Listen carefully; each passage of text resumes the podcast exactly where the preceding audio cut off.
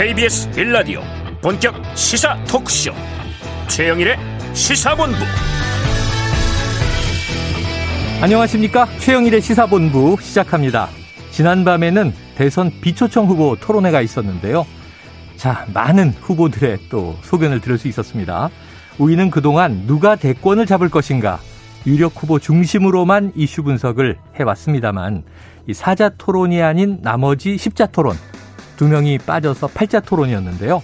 당선 가능성과는 별개로 우리 사회에 대한 인식이 어느 정도의 극과 극으로 벌어져 있는지 그 스펙트럼을 확인할 수 있는 시간이었습니다.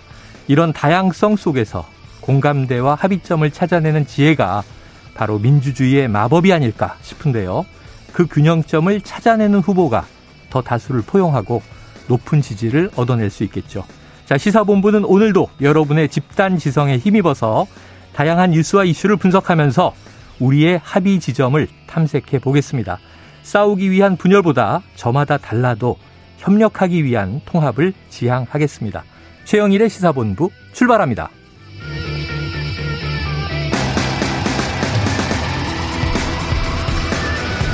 네, 1부에서는요, 오늘의 핵심 뉴스를 한입에 정리해드리는 한입뉴스 코너 기다리고 있고요. 어, 러시아의 우크라이나 침공, 초일기 상황입니다. 일부 시작됐다는 외신도 있습니다. 2부 10분 인터뷰에서는요, 우크라이나 우리 교민을 연결해서 현지 상황을 직접 들어보겠습니다. 이어서 진격의 보수와 사건 본부도 준비가 돼 있습니다. 한 입에 쏙 들어가는 뉴스와 찰떡궁합인 디저트송 신청 기다리고 있으니까요. 오늘 뉴스에 어울리는 노래가 있으면 문자 샵 9730으로 자유롭게 보내주세요. 오늘의 디저트송 선정되신 분께는 커피 쿠폰 보내드립니다. 짧은 문자 50원, 긴 문자 100원입니다.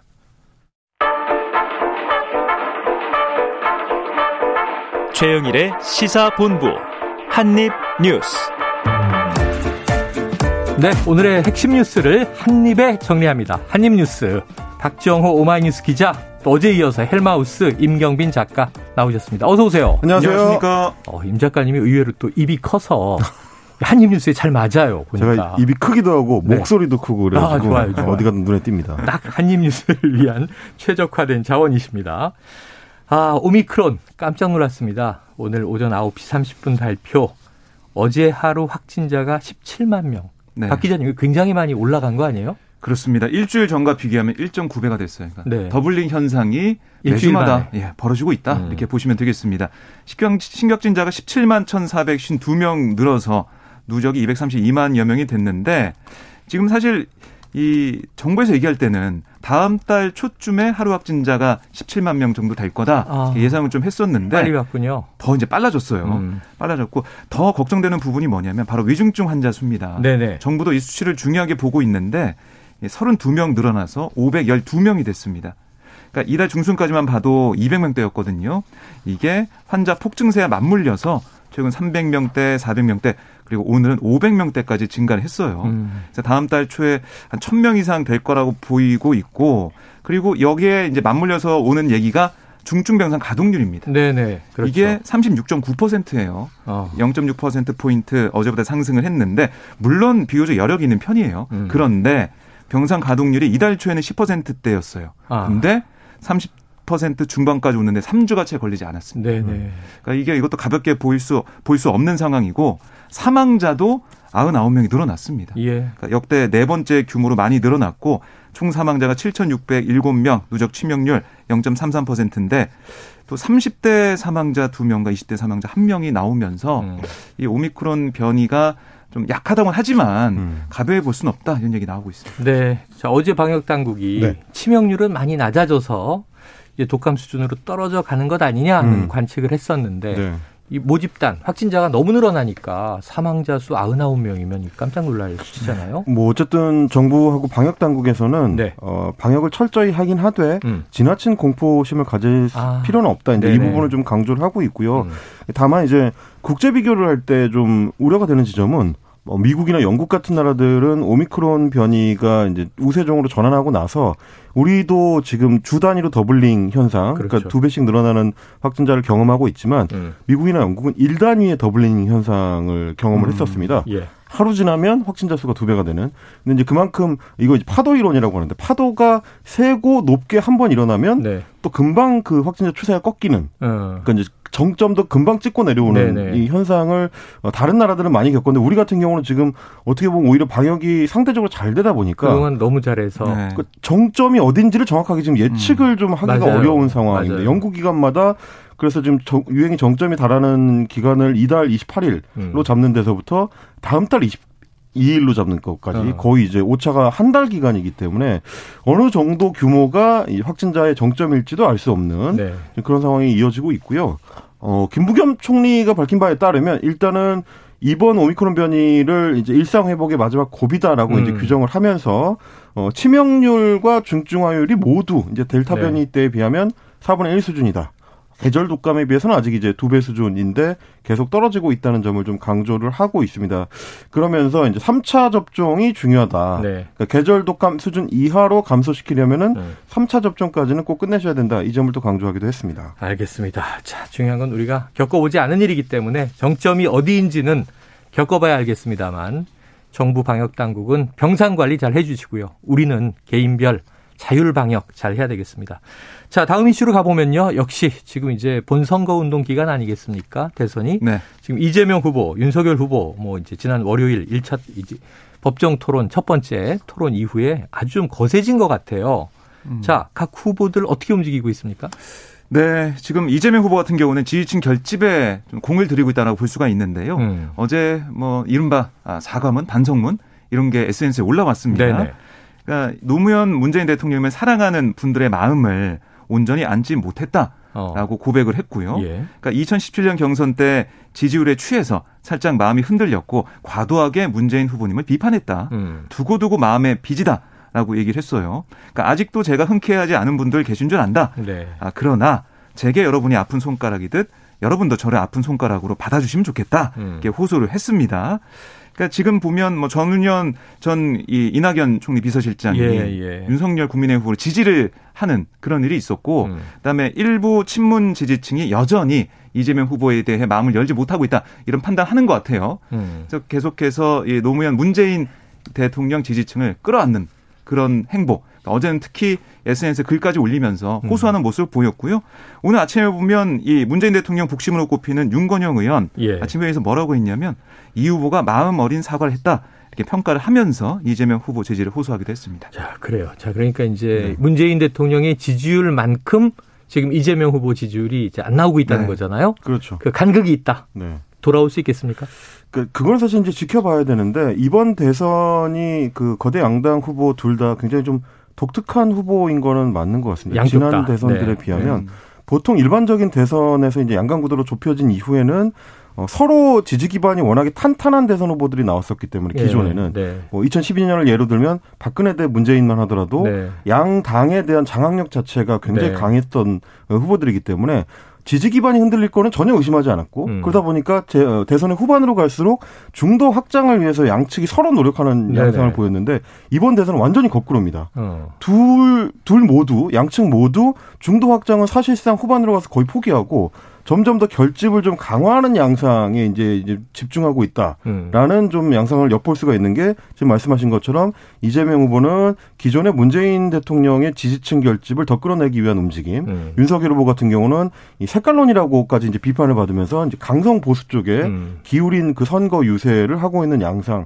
이게 기존 뭐 대선들하고는 조금 양상이 다르다 이렇게 보실 수가 네. 있을 것 같아요. 지금 임 작가님의 분석에도 불구하고 또 하나 제가 보는 네. 특징은 우리가 흔히 진보 진영, 보수 진영 이렇게 나눴는데 이번에 윤석열 후보가 상당히 호남에도 공을 들이고 있고요. 그렇죠. 또 DJ 노무현 정신도 소환을 하고 있고 또 반면에 이제 이 저 이재명 후보는 이 박정희 대통령의 이제 성장 개발 이것도 많이 또 네. 이제 극찬을 하고 있지 않습니까? 음. 지금 윤석열 후보 쪽에서는 또 어떤 메시지가 나왔습니까? 그러니까 지금 계속해서 며칠 사이에 국민 통합 메시지를 내고 있어요. 음. 그런데 어떤 메시지냐면 정부를 맡게 되면 이재명의 민주당이 아니라 음. 김대중의 민주당, 노무현의 민주당에서 합리적으로 국정을 이끌었던 양식 있는 정치인들과 협치하겠다. 아하. 그러니까 그동안 뭔가 좀 강한 메시지, 뭐 정치적으로 뭐 보복하는 거 아니냐 이런 의심까지 불러왔던 강한 네네. 메시지에서 약간 이 협치 쪽으로 얘기를 하고 있는 거고요. 특히 지난주에 보면은 경북 구미의 박정희 전 대통령 또 경남 거, 제 김영삼 전 대통령 생가를 연달아 찾았죠. 음. 그리고 뭐 19일 김해를 들렀을 때는 이 노무현 정신을 외치는 모습 볼 수 있었고 네. 오늘 오후에는 전남 신안 김대중 대통령 생가도 방문합니다. 어허. 이렇게 전직 어. 대통령을 찾아서 통합 메시지를 내고 있는 겁니다. 네. 그런데 이게 이제 정말 합치를 위한 것인지는 조금 내용을 좀 들여다볼 필요가 예, 있는 게 예. 어떻게 보면 지금 이 움직임은 오히려 집권 이후를 겨냥하고 있는 게 아닌가라는 해석들이 나옵니다. 음. 그러니까 지금 이제 보시면 문재인 정부하고 기존의 어 국민의 정부, 그러니까 DJ 정부나 혹은 이제 노무현 정부랑 좀 가르려고 하는 음. 지금 메시지 자체가 그렇거든요. 혹은 어 지금의 문재인 정부나 민주당 정부를 이재명 후보와 묶어서 음. 이재명 민주당 정부하고 기존의 네. 민주정부들하고를 이제 구분하려고 하는 다르다. 그렇습니다. 이게 어쩌면 네. 대선에서 만약에 윤석열 후보가 승리한다고 하더라도 소수당이 되거든요. 아, 여소야대 그렇죠. 전국이 되기 그렇죠. 때문에 그러면 굉장히 이제 국정 운영을 하는 데 있어서 어려움을 겪을 수 있으니 음. 차라리 정계 개편을 하자. 네. 예전에 이제 노무현 정부 시절에 열린우리당을 만들었듯이 일종의 정계 개편을 할 때 필요한 게 뭐냐? 민주당 내에서도 비주류가 될 수 있는 세력들. 네. 이재명 후보 중심으로 만약에 당이 재편되면 비주류가 될 수 있는 옛 동교동계라든지 음. DJ 계열 혹은 이제 노무현 친노 계열이라든지 이렇게 갈라서 나중에 정계 개편으로 뭉치는 것까지를 계산한 수가 아니냐라는 어. 어, 평론을 해보겠습니다. 야, 그러면 이제 국민 통합을 외쳤지만 지금 임 작가님의 분석으로는 실제로는 갈라치기일 수 있다. 민주당 갈라치기다. 네. 혹은 민주당 지지층 갈라치기. 그런데 아까 잠깐 색깔론을 언급해서 말씀인데 지금 DJ나 노무현 정신을 소환하고 과거 그분들의 민주당과는 손을 잡을 것 같은 메시지를 던지면서도 지금 색깔론이 등장을 했어요. 굉장히 이제 지금 또 이 저 586 운동권 맞습니다. 세력 좌파, 공산주의자 음, 음. 뭐 이런 이야기는 또 막 나오고 있는 거죠.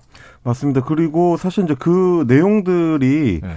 어 제가 이제 좀 주목하는 지점은 이 진중권 전 교수라든지 네네. 서민 교수 이런 분들이 공동 집필 했던 이제 한 번도 경험해 보지 못한 나라 아. 그 책, 뭐 일명 이제 조국 흑사라고 불리던 네. 그 책의 저자들이 굉장히 오랫동안 이야기해 왔었던 그 맥락의 연장선에 있습니다. 아, 그래요? 어, 문재인 정부나 민주당 정부는 소위 운동권 정부로 이제 규정을 하고 아. 86세대와 이제 이런 쪽으로 이제 규정을 한 뒤에 기존의 민주정부들하고 이제 구분하려는 시도. 아. 이제 그리고 이제 색깔론을 좀더 강화하는 네. 예전 86들이 이제 주사파 출신들이다. 네. 이런 식의 색깔론을 이제 주장하는 맥락을 윤석열 후보나 국민의힘 쪽에서 일정 부분 가져온 거 아니냐. 네. 이런 의혹을 저는 이제 갖고 있습니다. 자, 평양과 같다. 이런 주장도 등장을 했어요. 박 기자님, 지금 임 작가님 분석이 대체로 타당하다고 보세요?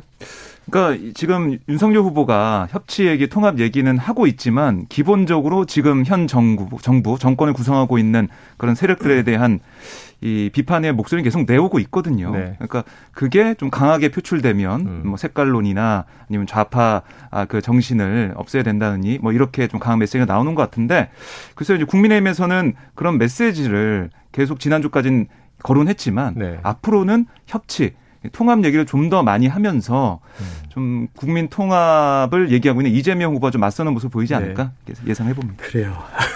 어젯밤에 비초청 후보 토론회를 보니까 우리 끝에 잠깐 다루겠습니다만 스펙트럼이 워낙 넓어서 그렇죠. 사회주의로 가자 이런 주장부터 노조를 없애야 한다 이런 주장까지 좌우의 간격이 큰데 이걸 보고 보니까 오히려 지금 유력 후보들의 얘기는 그들은 좀 가깝더라고요. 전체 스펙트럼에 비하면. 중도를 네. 많이 또 생각하니까요. 그런데도 예. 아직 색깔론이 나오고 또 뭐 비슷한 이제 경제 정책을 주장하면서도 서로 비판을 하는 상황입니다. 근데 이제 다만 이제 윤석열 네. 후보가 유세에서 그 강한 레토릭 수사를 구사하는 거랑은 별개로 음. 이 논리적 정합성이 맞는지 여부는 좀 따져볼 필요는 있습니다. 네네네. 이게 이제 노무현 정부와 문재인 정부를 직접 구분하는 게 과연 의미가 가능한가? 있느냐? 네. 왜냐하면 문재인 정부 자체가 애초에 지금은 친문이라고 불리지만 처음에는 네. 친노, 친노 직계의 네. 정통성을 갖고 있었기 때문에 이런 부분들도 좀 같이 이제 크로스해서 보실 필요는 있을 것 같습니다. 네. 그래서 이제 한편 이제 노무현 대통령이 살아계셨다면 이재명 후보를 지지했겠는가 음. 관련된 이제 홍보를 놓고도 공방이 있었죠. 자 명계남 저 배우가 여기 나와서 관련해서 한 이야기도 있었습니다. 음. 그런데 자 야권 내로 들어가 보면 지금 지난 일요일을 기점으로 아 그렇다면 이게 윤석열 후보, 안철수 후보 야권 단일화는 완전히 물 건너갔구나 하는 분위기에서 또 이제 국민의힘은 이 희망의 끈을 놓지 않고 있는데 이준석 당대표가 속 좁은 사람 이런 표현이 또 등장을 하면서 안철수 후보 국민의 당 쪽에서는 막말 사과하라 이 공방은 지금 어떻게 흘러가고 있는 거예요? 뭐 계속해서 윤석 대표는 그동안 보여던 스탠스를 계속 보인다라고 볼 수가 일관적으로. 있겠는데요. 그렇습니다. 음. 오늘 라디오 방송에 나와서 뭐라고 했냐면 우리 후보, 그러니까 윤석열 후보는 통 큰 사람이고 어. 통큰 합의는 통 큰 사람 둘이 만나서 해야 하는 거지. 어. 통큰 사람과 속 좁은 사람이 만나면 그럼 복장이 터진다. 속 좁은 네. 사람이 여기서 이제 안철수 후보인 거죠. 그렇게 됐네요. 네, 그러니까 단일화 결렬 책임을 안철수 후보한테 좀 돌리는 모습을 보이고 있고, 네. 어, 그리고 이 협상 과정에서 실제 단일화 협상 아, 뭐 진정성 있게 됐었냐라는 얘기에 대해서도 뭐 의견 교환 정도가 물밑에서 있었다. 음. 그러니까 뭔가 아, 뭐 진정성 있는 그런 대화는 아니었다라는 또 모습도 보였고요. 네. 또 어떤 얘기를 했냐면 국민의당 관계자들이 안 후보의 의사와 관계없이 그러니까 국민의힘 관계자들에게 안철수 후보를 접게 만들겠다. 어. 이런 제안까지 했다는 거예요. 어, 이거 배신 아니에요? 그러니까 국민의당에서 이런 일이 있었다는 것은 네. 글쎄요 국민의당 쪽에서 들으면은 또 기분이 좀 나쁠 만한 그런 얘기인데 삼국지 예를 들면서 아, 또 나왔네요. 관우를 배반한 뭐 네. 뭐 미방 부사인이나 음. 장비를 죽인 범강 장달 얘기까지 얘기하면서 어. 안철수 후보 측에서 그런 이 배신의 행위하는 분들이 있었다. 네. 이렇게도 behind story를 털어놨습니다. 삼국지 참 좋아하세요. 아. 아니 정치에는 꼭 소환이 되더라고요. 특히 네. 대선 때. 네. 특히 대선 이준석 대표가. 네. 아 이준석 대표 그렇죠. 그리고 이제 사실 비단 주머니도 아, 앞에서는 나왔었고. 이제 속 좁은 사람을 이제 비유해서 말씀을 하셨는데 이준석 네. 대표가 어 이제 이번에는 미방과 부사인에게 배신당한 관우 아. 그리고 이제 범강 장달에게 배신당한 장비라면 안철수 대표가 또 이제 그 정도 급으로 어, 배신의 희생자인 예, 장수가 되는 장수. 거라서 예. 이 두 가지 중의적이지 않느냐 음. 어, 계속 일관적이지 않다라고 네. 임 작가님은 이제 정합성 비판을 하고 계신데 자 그렇다면 지금 이 저는 궁금한 게 이준석 대표가 네. 굉장히 스마트한 청년 정치인이잖아요. 이런 행보를 일관서 일관적으로 안철수 후보 때리기를 하는 데는 이유가 있지 않겠습니까? 지금 야권 내에서도 부글부글 끓는다는 얘기도 있잖아요. 단일화 해야 되는데. 네. 왜 그, 그런 거예요? 안철수 후보가 뭐 첫 번째는 안철수 후보가 야권 단위에서 들어와도 음. 그게 윤석열 후보 이기는 거에 큰 도움이 안 된다는 생각을 먼저 좀 하는 음. 것 같기도 하고요. 스스로 자강론으로 이길 자강론을 얘기하는 음. 것 같고 그다음에 또 하나는 이 안철수 후보가 들어오게 된다면 뭐 이제는 단판으로 결정을 할 수밖에 음. 없는 상황인데 네. 뭔가 좀 내줘야 되잖아요. 아 줘야 되니까. 네. 그런데 지금 생각해 보면 안철수 후보를 뭐 총리 자리에 앉힌다 어. 해서 안철수 후보 쪽이 받아들일 것 같지 않고 지금 어. 현재로서 보면 경기지사론에 대해서도 모욕감을 느낀다 그랬었잖아요. 그렇죠. 네. 그러니까 안철수 후보 입장에서는 자신의 정치를 할 수 있는 토대를 만드는 게 중요한데 네. 그럼 일정 부분 당권을 가져야 되잖아요. 음. 뭐 지방선거 공천권이나 아니면 이 차기 이 총선 그렇죠. 여기서 안철수 후보 영향력을 보장을 해줘야 되는데. 음. 윤석 대표 입장에서는 기분이 음. 나쁘죠. 음. 내가 대표인데 나눠주기 싫다. 그렇습니다. 그리고 사실 두 사람이 지역구에서 붙은 적도 있고 거기서 아, 안철수가 그렇죠, 이겼었잖아요. 그렇죠. 그렇죠. 그런 악연이 있는 상황에서 당권을 좀 내줘야 되는 상황까지 간다. 그거는 이준석 대표 입장에서는 받아들이기 힘든 면이 있지 않을까 싶습니다. 그래요. 헬마우스 임 작가님의 네. 이준석 대표 심리 분석. 지금 이제 박정호 기자님께서 짚어주신 그 부분 음. 당권을 이제 나눠야 되는 문제에 대해서 굉장히 좀 예민하게 받아들일 수가 있을 것 같은 게 예, 이 기존에 이미 안철수 대표는 그렇게 한번 해봤던 전력이 있습니다. 네. 어, 당시 이제 민주당이랑 2013년 14년 전국에서 합당을 하면서 새정치민주연합을 만들었을 때 음. 공동 대표를 맡으면서 당권을 장악했었던 경험이 있거든요. 네. 그러니까 만약에 국민의힘하고 국민의당이 합당을 통해서 이제 단일화를 이루게 된다면 비슷한 모델을 취할 가능성이 있고 네. 그렇게 되면 이준석 대표는 어, 상당히 지금에 비하면 훨씬 이제 힘이, 힘을 잃을 수밖에 없는. 위축된다. 어, 위축될 수밖에 없는 상황이고 또 하나는 뭐냐면 제가 이제 지속적으로 안철수, 아, 저, 이준석 대표가 단일화 때리기를 계속 일관되게 가져오고 있는 이유 네. 중에 하나는 이 대선의 전체 전략을 자신이 짠 일명 세대 포 이론 어. 그리고 이제 그 남진 정책 네. 호남을 이제 중심으로 한 남진 정책 이런 것들이 성과를 내서 최종적으로 당선에 기여했다 음. 집권에 기여했다라는 거를 만들어내기 위한 그 포석도 있는 건 아닌가 어. 혹시 중간에 안철수 후보랑 단일화가 돼서 어, 대선을 이기게 되면 네. 결국 단일화 때문에 이긴 거 아니냐 안철수의 공이 더 큰거 아, 아니냐 그렇죠, 이런 식으로 흘러갈 그렇죠. 가능성을 네네. 차단하기 위한 목적도 있을 음. 아, 그런 추측을 좀 해봅니다. 그래요. 이 비슷한 양상은 지난해 4.7 재보선 때 있었잖아요. 오세훈 시장이 당선될 때 네. 단일화가 안철수 후보가 있었고 그렇죠. 그 사이에 또 이준석 이 대표도 대표되기 전인데 오세훈 시장 또 탄생에 이제 기여를 했죠. 네. 어떻게 흘러가나 한번 이게 뭐. 지켜보도록 하겠습니다. 데자뷰 같은 느낌도 있어요. 안철수 후보가 오늘 이제 울산에서 기자 간담회가 있었는데 네. 거기서 또 관련 질문이 나왔어요. 어. 야권 단일화 여지가 있는지 아니면 대선을 완주할지 이 질문에 대해서 안철수 후보가 웃으면서 지금 며칠 남았냐 이렇게 물어보는 모습이 있었습니다. 음. 며칠 남았느냐. 네. 고마해라 마이 무따 네. 이런 또 이제 영화 친구 뭐 완주 의사를 얘기도 계속 드러내고 있습니다. 패러디 했습니다. 자, 지금 점심시간 교통 상황을 좀 알아보고 오겠습니다. 교통정보센터에 김한나 리포터 나와주세요. 네, 지금 고속도로는 교통량은 많이 없는 편인데요. 곳곳으로 돌발 구간들이 있습니다. 작업을 하는 곳들이 있어서 주의하셔야겠습니다. 수도권 제일순환고속도로 판교에서 구리 쪽으로 서안암 부근 5차로와 갓길에 걸쳐서 시설물 보수 거- 작업을 하고 있습니다. 송파 나들목부터 서안암 나들목까지 4km 여파받고 있고요. 일산에서 판교 쪽으로는 서운분기점부터 송내까지 4km, 또 판교에서 일산 쪽으로는 소래터널 부근에서 역시 송내까지 4km 속도 내기 어렵습니다. 또 제2경인고속도로 성남 방면으로는 상습 정체 구간인 문학에서 서창 분기점까지 어렵고요. 경부고속도로 서울 방면 북천안 부근 1, 2차로에서는 장애물을 처리하고 있어서 주의하셔야겠습니다. 이후로는 기흥 부근에서 수원까지 또 양재 부근에서 반포 나들목까지 7km 정체고요. 반대 부산 쪽으로도 잠원에서 서초 또 신갈분기점 부근에서 수원 나들목까지 어렵습니다. 목적 지까지 안전운전 하시기 바랍니다. KBS 교통정보센터였습니다.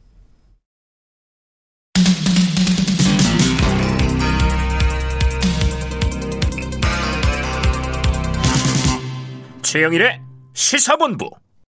네, 이재명 후보와 윤석열 후보 지금 뭐 유세가 점점 이제 뭐 극점을 향해 달리고 있는 것 같은데요. 이 와중에 이제 배우자 리스크는 다 끌어안고 가는 상황입니다. 네. 지금 이제 법인카드 뭐 음. 남용 의혹이라든가 또는 이제 도이치모터스 주가 조작. 그런데 이 도이치모터스 주가 조작 윤석열 후보의 배우자 김건희 씨죠. 이게 새로운 또 단독들이 나와서 어제도 뉴스타파 시민보 기자가 음. 이제는 의혹이 아니라 사실이다라고까지 굉장히 강하게 얘기를 했는데 어제 굉장히 좀 주목을 받았습니다. 네. 그런데 지금 이 SBS 보도인가요? 네. 이 작전 기간으로 의심되는 기간에 이 김건희 씨가 9억 원대를 이 차익 실현을 했다. 이건 이제 이익을 봤다는 거잖아요. 9억 원에. 그렇습니다. 그러니까 이게 그럼 경선 과정에 윤석열 후보가 손실 보고 다 털었다. 이거하고는 배치되는 것 같은데 국민의힘 입장도 있죠. 네. 그러니까 우선 SBS 보도를 보면 이 주가 조작이 있었다고 검찰이 의심하는 시기에 김 씨가 주식 거래를 수십 차례 했고 그 기간 9억대 차익이 생긴 것으로 파악됐다 이런 보도예요. 네. 그러니까 김 씨가 주가 조작 피의자 이모 씨로부터 계좌를 회수한 지 5개월 뒤, 어. 그러니까 2010년 5월에 회수했다고 했잖아요. 그랬죠. 2010년 10월 28일부터 미래에셋 대우 계좌를 통해 도이치모터스 주식 매수가 시작돼 어. 11월 중순까지 한 차례 천주를 매도하는 것 빼고는 모두 47만여 주를 어휴. 꾸준히 사들였다. 또 맞네요. 그러다가 10월 하순부터는 돌연 매도로 전환해서 그 이듬해 1월 13일까지 미래에셋대우와 DS 계좌로 총 49만여 주를 내다 팔았다. 어. 이렇게 두 달 넘게 28차례에 걸쳐 매매가 이뤄진 가운데 총 매도 금액 또 매수 금액 이 차액이 9억 4,200만 원 플러스였습니다. 음. 그러니까 이익을 봤다는 거죠. 그러니까 해당 기관이 검찰이 발표한 도이치모터스 주가 조작 일당의 이른바 이 작전 기간 가운데 2단계 음. 그러니까 인위적 매집을 통한 주가 부영 시기와 일부 겹친다. 네, 이게 네. SBS의 보도였는데요. 여기에 대해서 국민의힘이 바로 입장을 내놨습니다. 아, 김건희 대표는 주가 조작 범행을 공모한 사실이 없고 검찰이 2년간 수사하고도 증거가 없어서 기소하지 못했다. 이렇게 반박을 했고요. 음. 그다음에 이, 이 도이치모터스 주식을 2009년부터 2017년까지 장기간 분산 매매를 이 김건희 씨가 해왔고 거래 구간에 따라 수익을 보거나 손해를 봤다. 특정 기간에 임의로 설정하면 매수량과 매도량이 일치하지 않아서 수익 계산이 부풀어질 수 있다. 음. 왜 하필 2010년 10월부터 2011년 1월까지의 구간의 내용만 따진 거냐 네. 이렇게 또 반박을 했습니다. 근데 지금 사실 이거 어떻게 그 해석을 할까요? 내용이나 정황은 굉장히 구체적이고 심지어 네. 이제 데이터에 기반해서 이 의혹 보도가 나오고 있는데 그러니까 이제 본인이 공개하지 않으니까 그렇죠. 어제 이제 직접 취재를 한 기자는 이 범죄 일람표에 나와 네. 있는 것이다. 맞습니다. 예, 네. 이렇게 얘기를 한 거죠. 그러니까 이제 뉴스타파의 경우는 범죄 일람표에 나와, 나와 있는 그 계좌 목록들 중에서 어, 대- 김건희 씨 계좌로 거고. 추정되는 거를 그러니까 뭐 정확한 기법까지는 지금 공개를 하고 있지는 네. 않지만 대조를 할 수 있는 다른 데이터가 있어서 네네. 두 개를 맞춰봤을 때 매매 일시는 물론이고 시간까지 초 단위로 네, 이제 네. 딱 맞아떨어지는 계좌를 이제 찾아냈다는 음, 거죠. 음, 음. 그 중에서 이제 몇 개 계좌가 겹치는지를 봐가지고 그걸로 추정을 하는 건데 SBS는 이제 거기서 한 발 더 나가서 네. 그때 매, 매도 매도 매수가 일어났던 계좌들의 이 값을 추정을 해본 겁니다. 어. 47만 주를 샀을 때 평균 살때 단가가 살때 가격 그렇죠. 있으니까. 평균 단가가 얼마고 네. 매도할 때 평균 단가가 얼마고 이 차익을 계산해 봤더니 네네. 국 4,200만 원 플러스였다. 이제 이런 얘기가 나온 건데 어. 지금 이제 김양 이양수 대변인의 이제 주장은 음. 왜딱 그 기간 2010년 10월부터 2011년 1월까지만 따지느냐? 네네. 전체 기간으로 따지면 어, 플러스일 때도 있고 마이너스일 때도 있었다라는 음. 얘기예요. 그거는 어 지난해에 어, 윤석열 후보 측에서 주식 계좌를 공개했을 때는 그게 마이너스였던 때에 계좌만 음. 공개한 거거든요. 2010년 이제 4월까지만 그렇습니다. 그때만 딱 공개했을 때는 마이너스였다. 그래서 네네. 어, 그 계좌를 회수했었다라는 것까지만 기존에는 얘기를 했었는데 예, 예. 알고 봤더니 그 뒤에도 소위 말하는 2단계 작전 기간 동안에 또 다른 선수, 네네. 또 다른 주포한테도 이제 계좌를 맡겼었던 정황이 있다는 게 지금 음. 뉴스타파와 SBS의 보도를 통해서 드러난 건데 네. 왜그 기간을 따졌느냐 하면 2단계 작전이 그 기간에 집중됐기 때문에 예, 예. SBS가 그 기간을 따진 거라서 사실 지금 국민의힘 선대본부의 어떤 반박이 네네. 이 작전과 관련된 그 논란에서는 음. 좀 정확한 답변은 아니에요.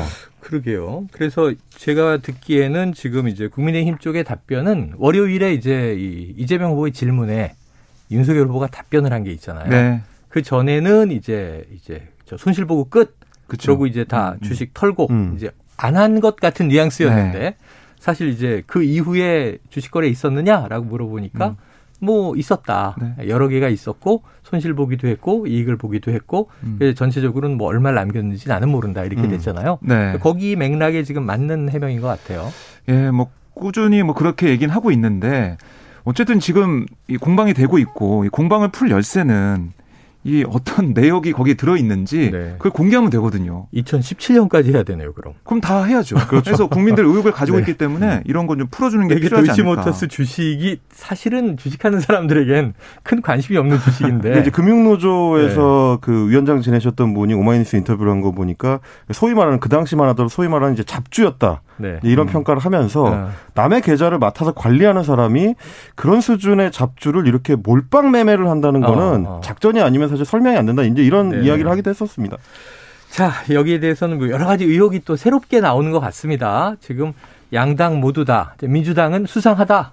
그리고 이제 국민의힘은 문제 없다. 이게 또 지지율에 어떤 영향을 미칠지 남은 두 주 동안 어떤 변수가 될지 궁금한 대목인데요. 그런데 또 이제 여러 가지 지금 정황들이 있어서 이것도 한번 다뤄, 다뤄보죠. 그 이른바 이제 대장동 녹취록 여기 이걸 가지고도 또 이 토론에서 직접 붙기도 했어요. 그렇습니다. 녹취록에 새롭게 윤석열 후보 이름이 등장하는 걸 아예 판넬로 준비해 와서 음. 이재명 후보가 낭독을 했죠. 음. 뭐내 말 한마디면 뭐 윤석열 죽- 죽어 뭐 이런 얘기를 이제 했는데 지금 여기 김만배의 누나가 거론이 됐어요. 네. 네. 근데 네. 우상호 의원이 좀 의혹 제기를 한 것 같아요. 그 최근에 나오는 보도들 보면 어디 이렇게 숨어 있다가 관련된 새로운 얘기들이 계속 쏟아져 나오는지 이 녹취는 모르겠는데 그 19개 안에 있는 그 녹취잖아요. 그 녹취입니다. 이걸 지금 몇 달 동안 한 썰어서 6개월째 지금. 보도를 하는 겁니까? 어, 사실 뭐 언론 보도들 언론사들 도와주려고 지금 이렇게 푸는 건지 모르겠는데 네. 그러니까 이게 이제 로, 로또 당첨만큼 어려운 우연의 일치다라고 이제 홍준표 의원이 지난해 국민의힘 경선에서 얘기했었던 예. 그 윤석열 후보 부친의 이제 주택 매매와 관련된 의혹입니다. 연희동에 아, 화천대유에 이제 김만배 씨 누나가 하필 그 집을 연희동 집을. 사줬다 라는 게 이제 민주당에서 의혹 제기를 해오고 있는 와중인데 오마이뉴스가 입수해서 공개한 녹취록을 보니까 음. 어, 김만배 씨하고 정영학 씨가 어떤 주택에 대한 매입 방법을 가지고 이제 논의를 하는 대목이 음. 나옵니다. 그게 어떤 주택인지 정확하게 특정되지는 네네네. 않았는데 그걸 하면서 회사에 그 집을 넘기고 돈을 받으시고 이렇게 해도 된다. 어. 라고 정영학 회계사가 얘기를 해요. 그 얘기는 아마도 어, 별도로 그 주택을 구입을 한 다음에 어. 어, 회사에 넘기는 방식 아마도 화천대유겠죠. 예. 회사에 넘기는 방식으로 해서 어, 그 투입된 자금을 회수하는 방식을 어. 취하면 어떻겠냐 이런 음. 얘기인 것 같고 어, 김한배 씨가 이제 그런 얘기를 듣다가 아니 그런 식으로 하면 어차피 저쪽에서는 양도소득세를 물을 거 어. 아니냐라고 되묻는 대목이 나옵니다. 집을 그건 팔았으니까. 그렇습니다. 근데 이제 사실 그건 너무 당연한 거잖아요.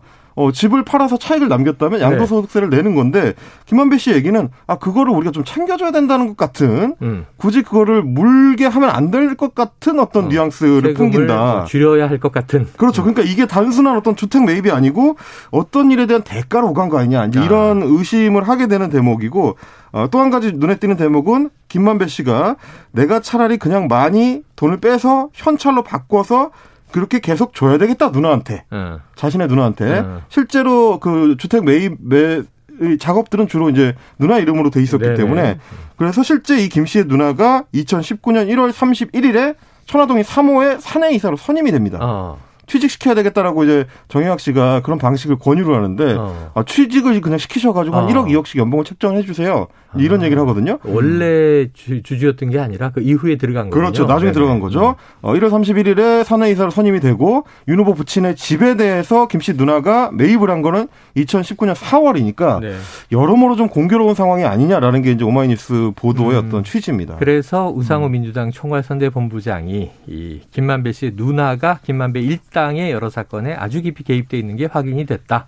이렇게 이야기를 하면서 윤 후보 측 누군가의 부탁으로 이 집, 그러니까 이제 윤 후보 부친의 집이죠.